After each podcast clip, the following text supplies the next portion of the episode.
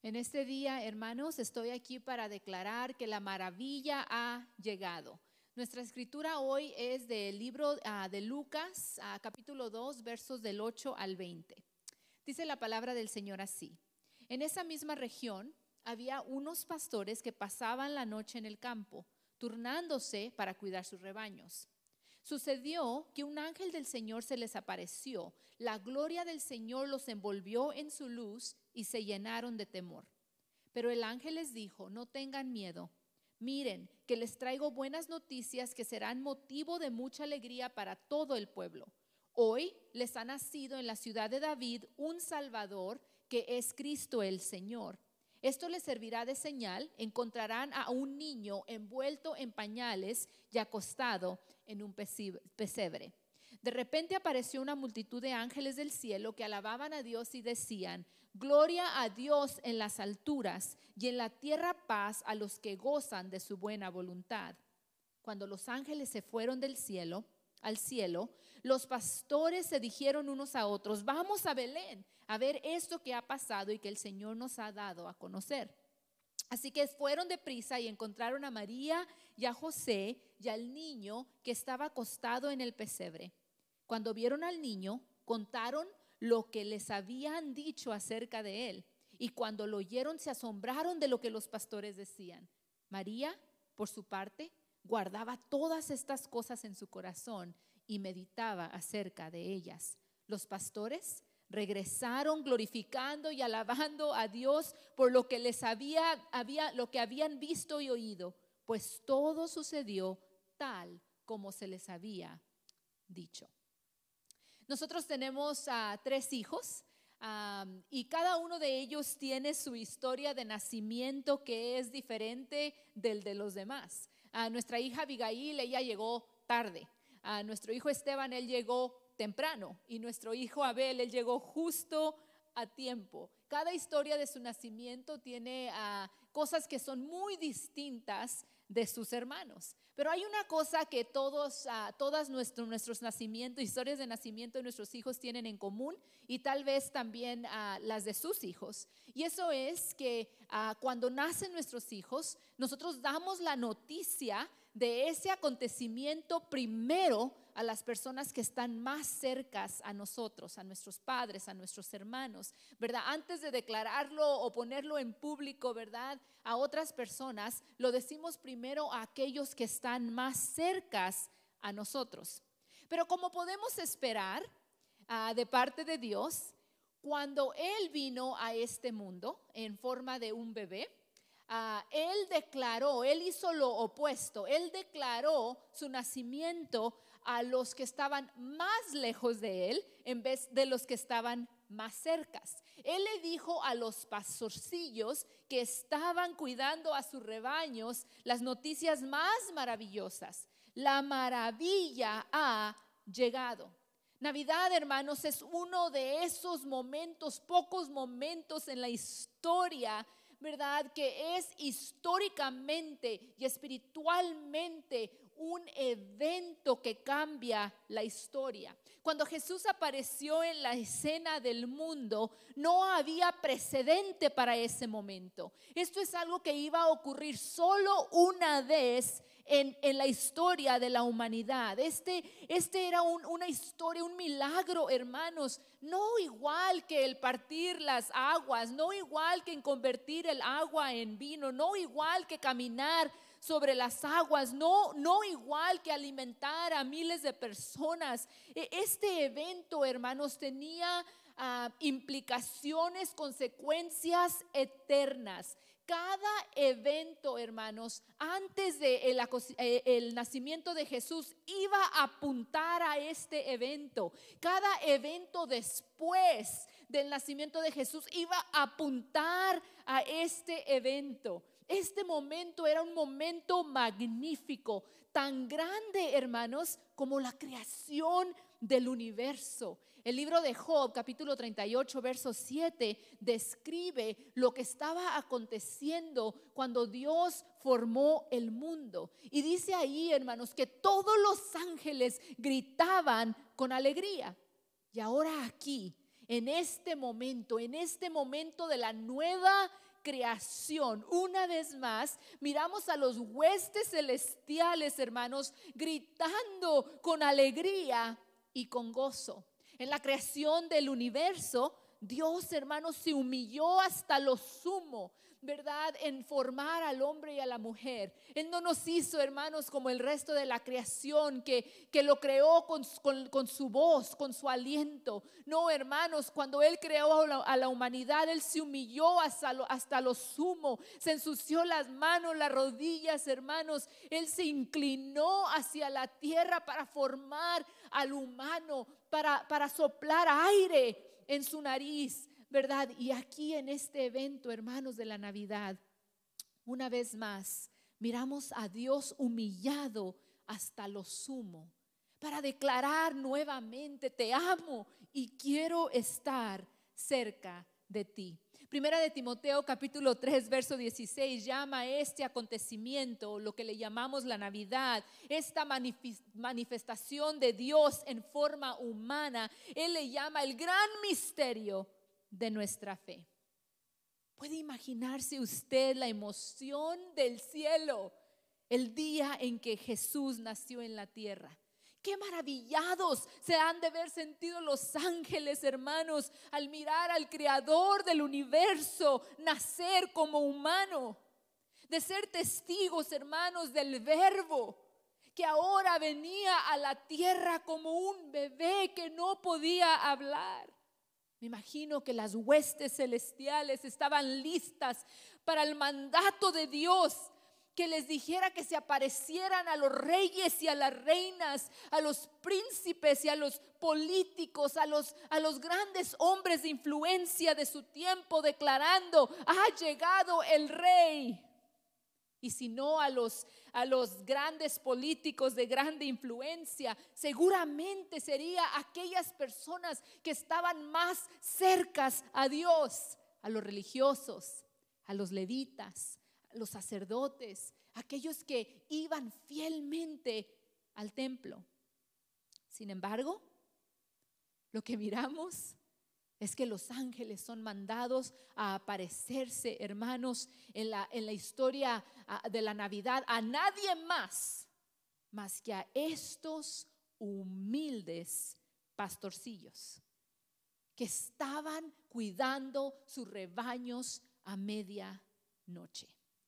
Para nosotros esto es una historia familiar que Dios escoge a aquellos que menos esperamos, que escoja a aquellos que menos lo merecen y hace sus propósitos a través de ellos. Pero para aquellos que lo estaban experimentando, hermanos, esa primera Navidad, para aquellos hermanos que eran los primeros lectores del Evangelio de Lucas, esto era algo controversial, que el Dios del universo se revelara en el momento más grande de la historia a gente como los pastorcillos. Los pastores en ese tiempo, los pastores de ovejas, ellos eran rechazados socialmente y espiritualmente.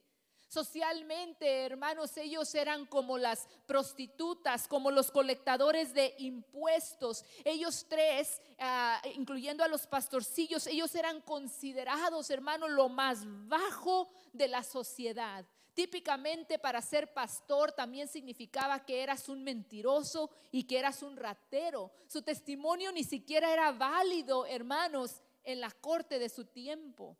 Religiosamente también eran rechazados porque ah, ceremonialmente ellos eran impuros. Ellos dormían, hermanos, cerca de sus ovejas en el campo.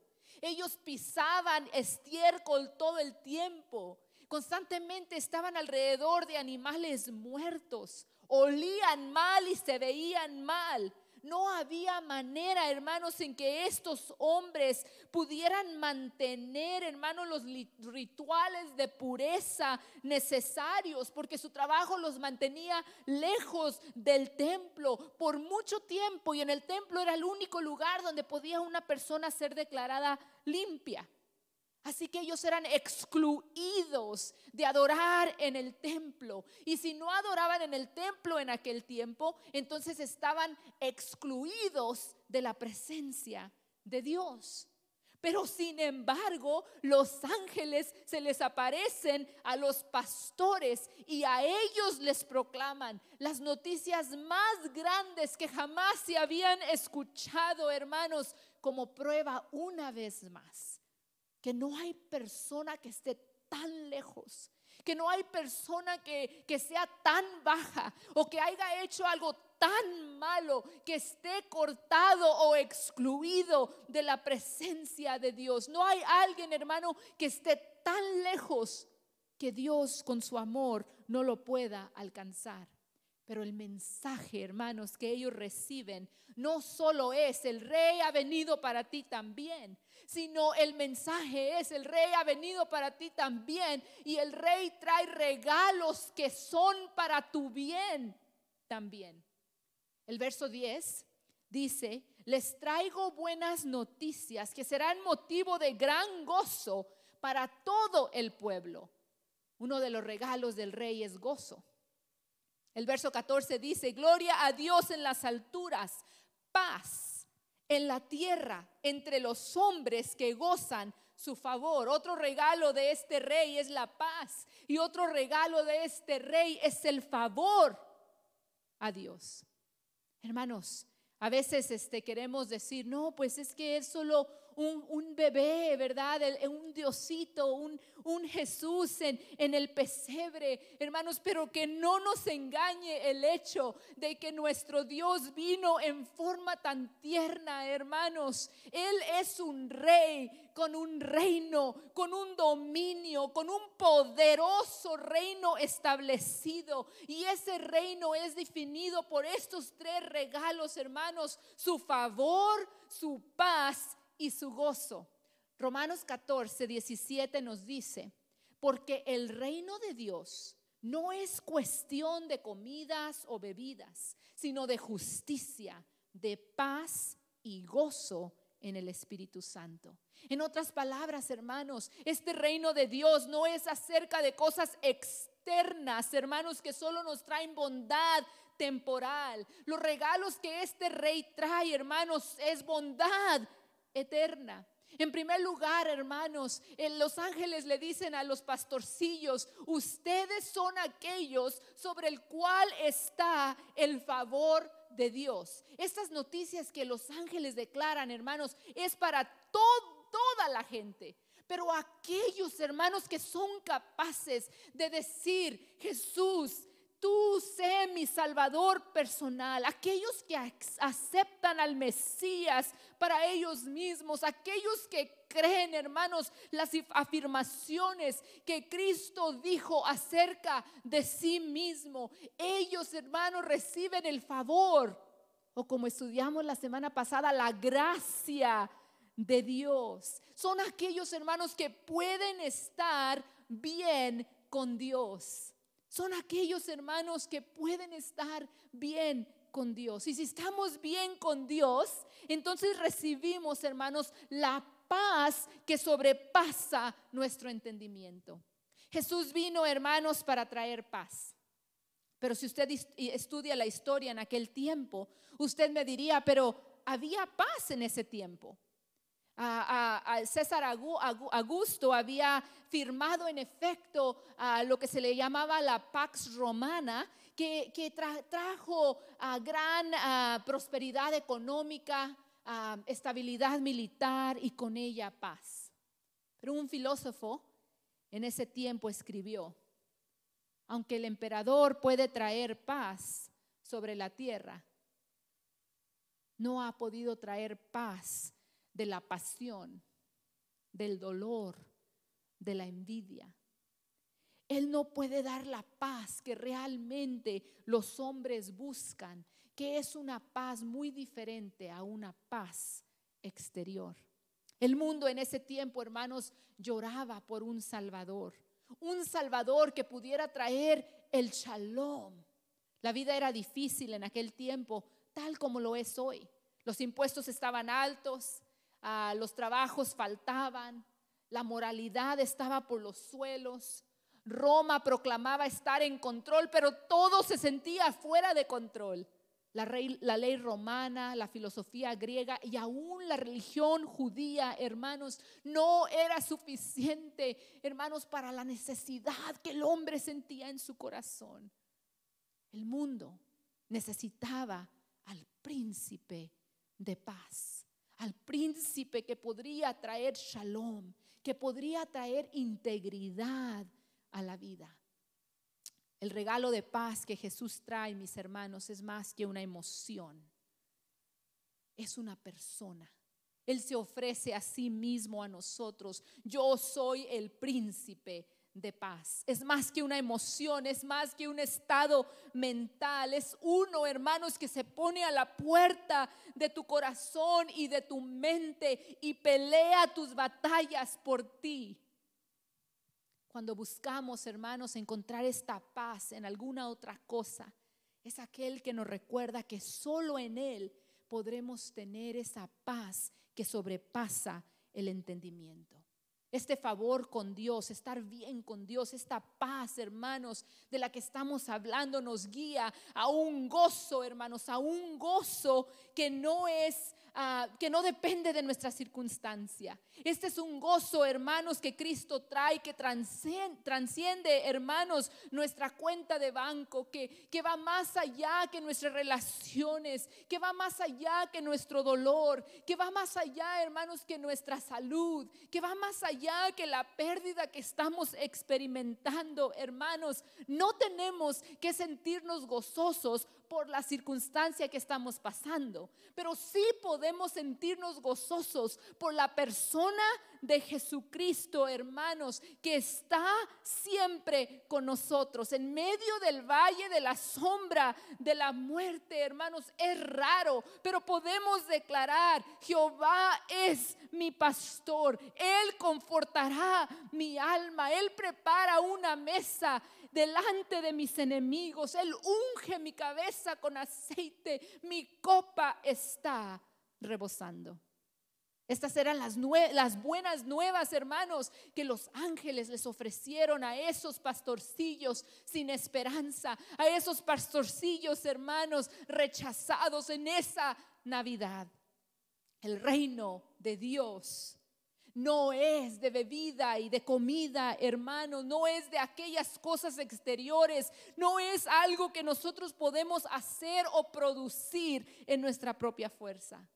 Pero lo que ellos esencialmente estaban diciéndole a los pastores es esto, su problema es un problema interno y no se puede solucionar por cosas externas. Lo que ustedes necesitan es un rey cuyo reino trae, trae regalos celestiales. Esos regalos Él los pone en, el, en, el, en la parte más profunda de tu ser, de tu esencia. Ese rey, ese rey es el que te permite estar bien con Dios es el que te trae paz que sobrepasa tu entendimiento y un gozo inexplicable. Con razón, hermanos. Con razón que los pastorcillos corrieron hacia Belén buscando a ese rey.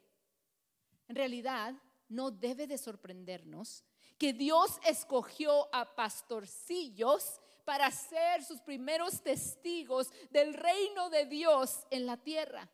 A través de la historia bíblica, miramos eso.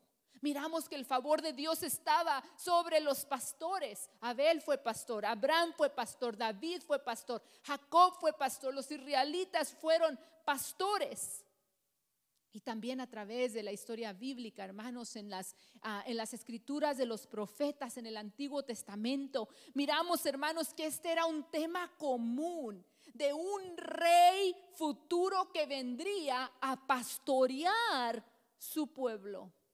Es impresionante entonces, hermanos, cuando entendemos lo que Dios está haciendo en este momento con los pastores, que les dice a ellos primero que Jesús ha nacido, que Jesús es el rey del cual los profetas habían hablado, que reinará sobre su pueblo como el gran pastor.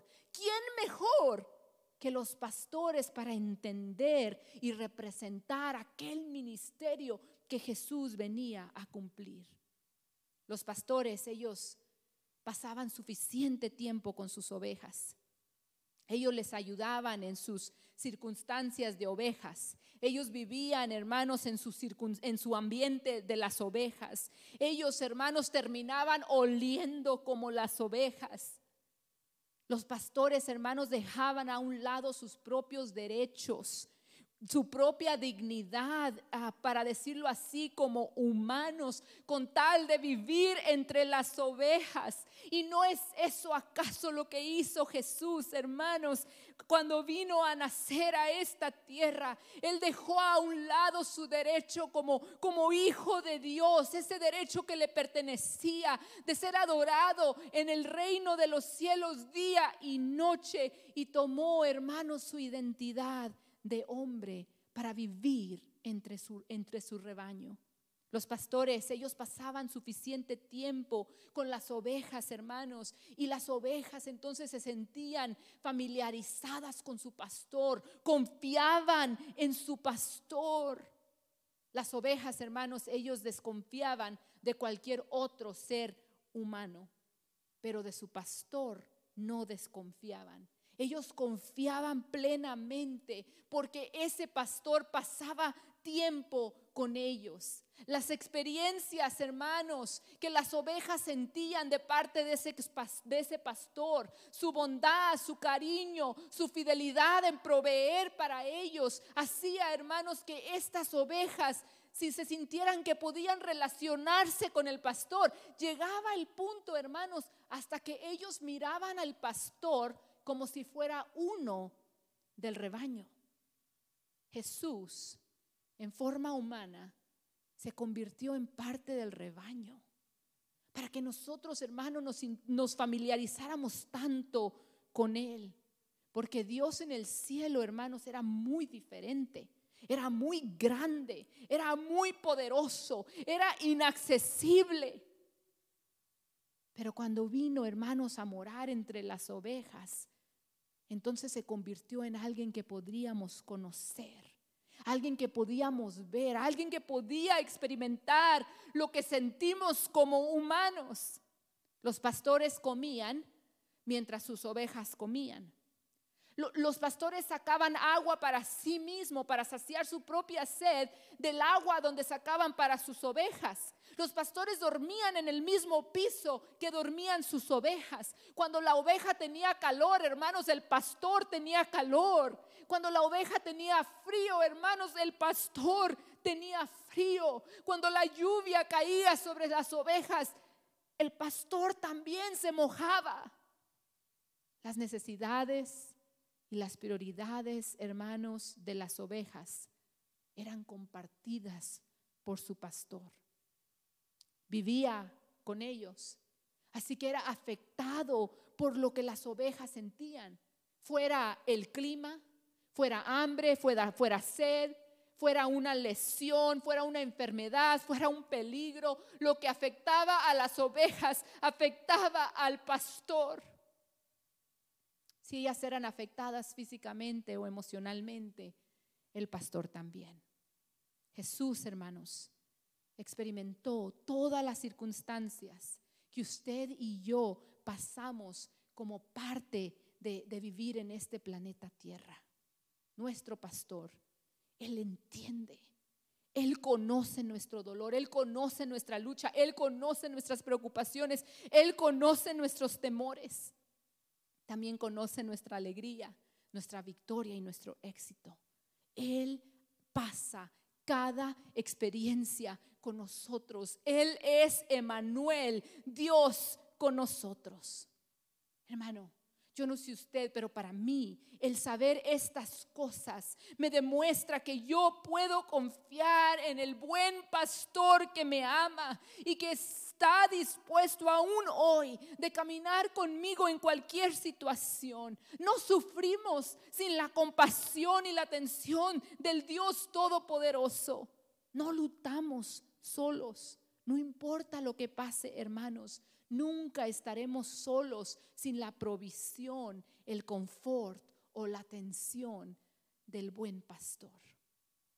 Las ovejas que los pastorcillos en Lucas capítulo 2 pastoreaban, eran consideradas, hermanos, aquellas ovejas que se iban a usar para el sacrificio en el templo.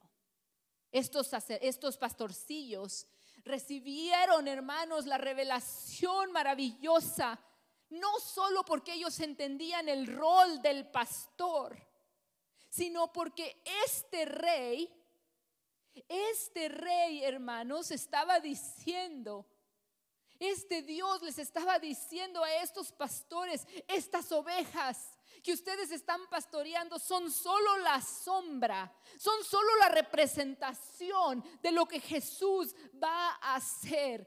Vayan y vean al Cordero de Dios. Estas ovejas que ustedes cuidan, estas, estas ovejas no van a poder solucionar el problema del pecado de la humanidad. Pero hay un Cordero, el Cordero de Dios, que su sangre va a redimir el mundo entero hay un cordero.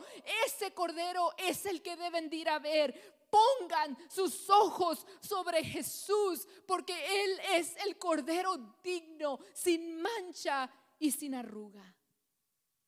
No solo el, gran pastor de las ovejas, hermanos, dio su vida por sus ovejas sino que es un gran misterio. La palabra de Dios nos dice que Él se convirtió en una de ellas. Es, un misterio. El, el pastor se convirtió en el cordero para poder salvar al rebaño.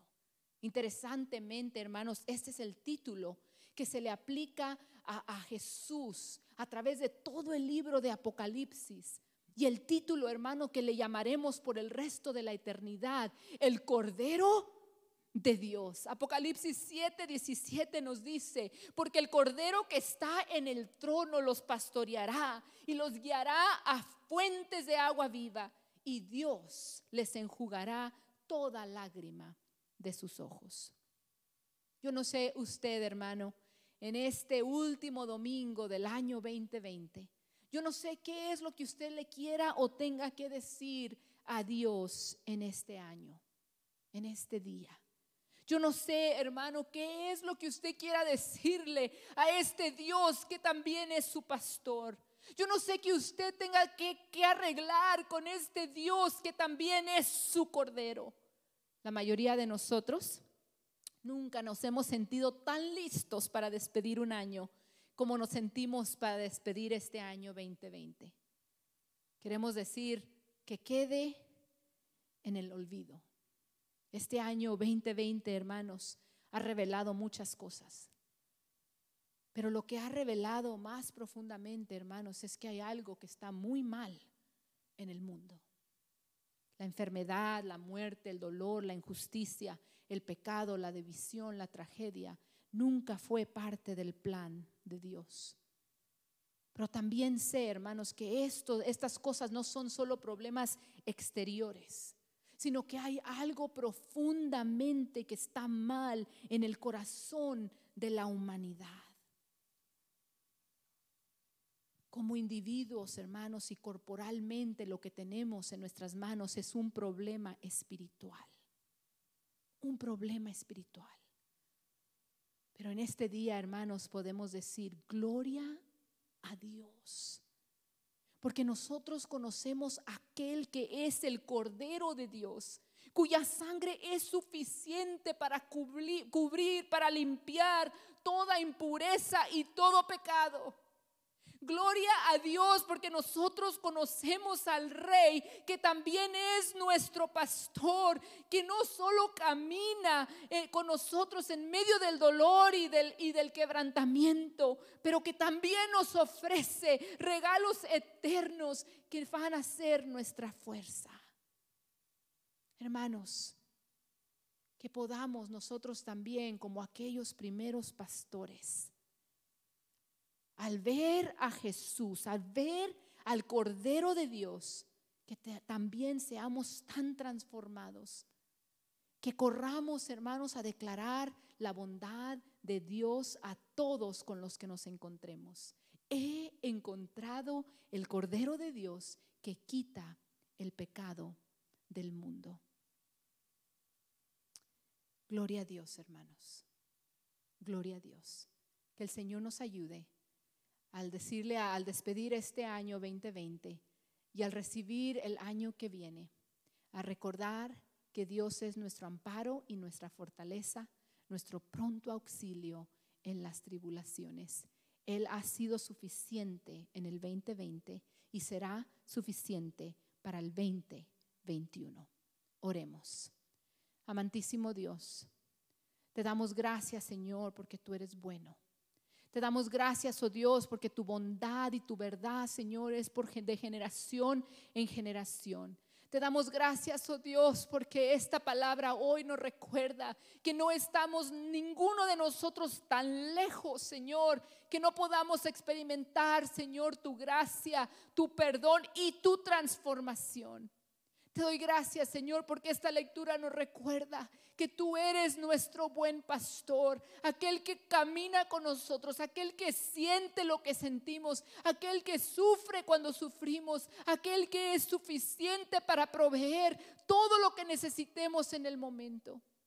Y te damos gracias, Señor, porque esta palabra nos recuerda que tú eres el único digno para, cubrir, Señor, la maldad que existe en el mundo. Tú sigues siendo la solución para el mundo entero. Y te damos gracias, Señor, por tu gracia. Te damos gracias por ese favor, Señor, que nos permite estar bien contigo. Te damos gracias, Señor, por esa paz, Señor, que transciende nuestro entendimiento y por ese gozo, Señor, que es posible aún en las circunstancias más difíciles de la vida. Te amamos, Señor. Hemos confiado en ti a través de este año tan difícil y seguiremos confiando en ti por el resto de nuestros días. Te adoramos y dejamos, Señor, todas estas cosas en tus poderosas manos. En el nombre de Jesús. Amén.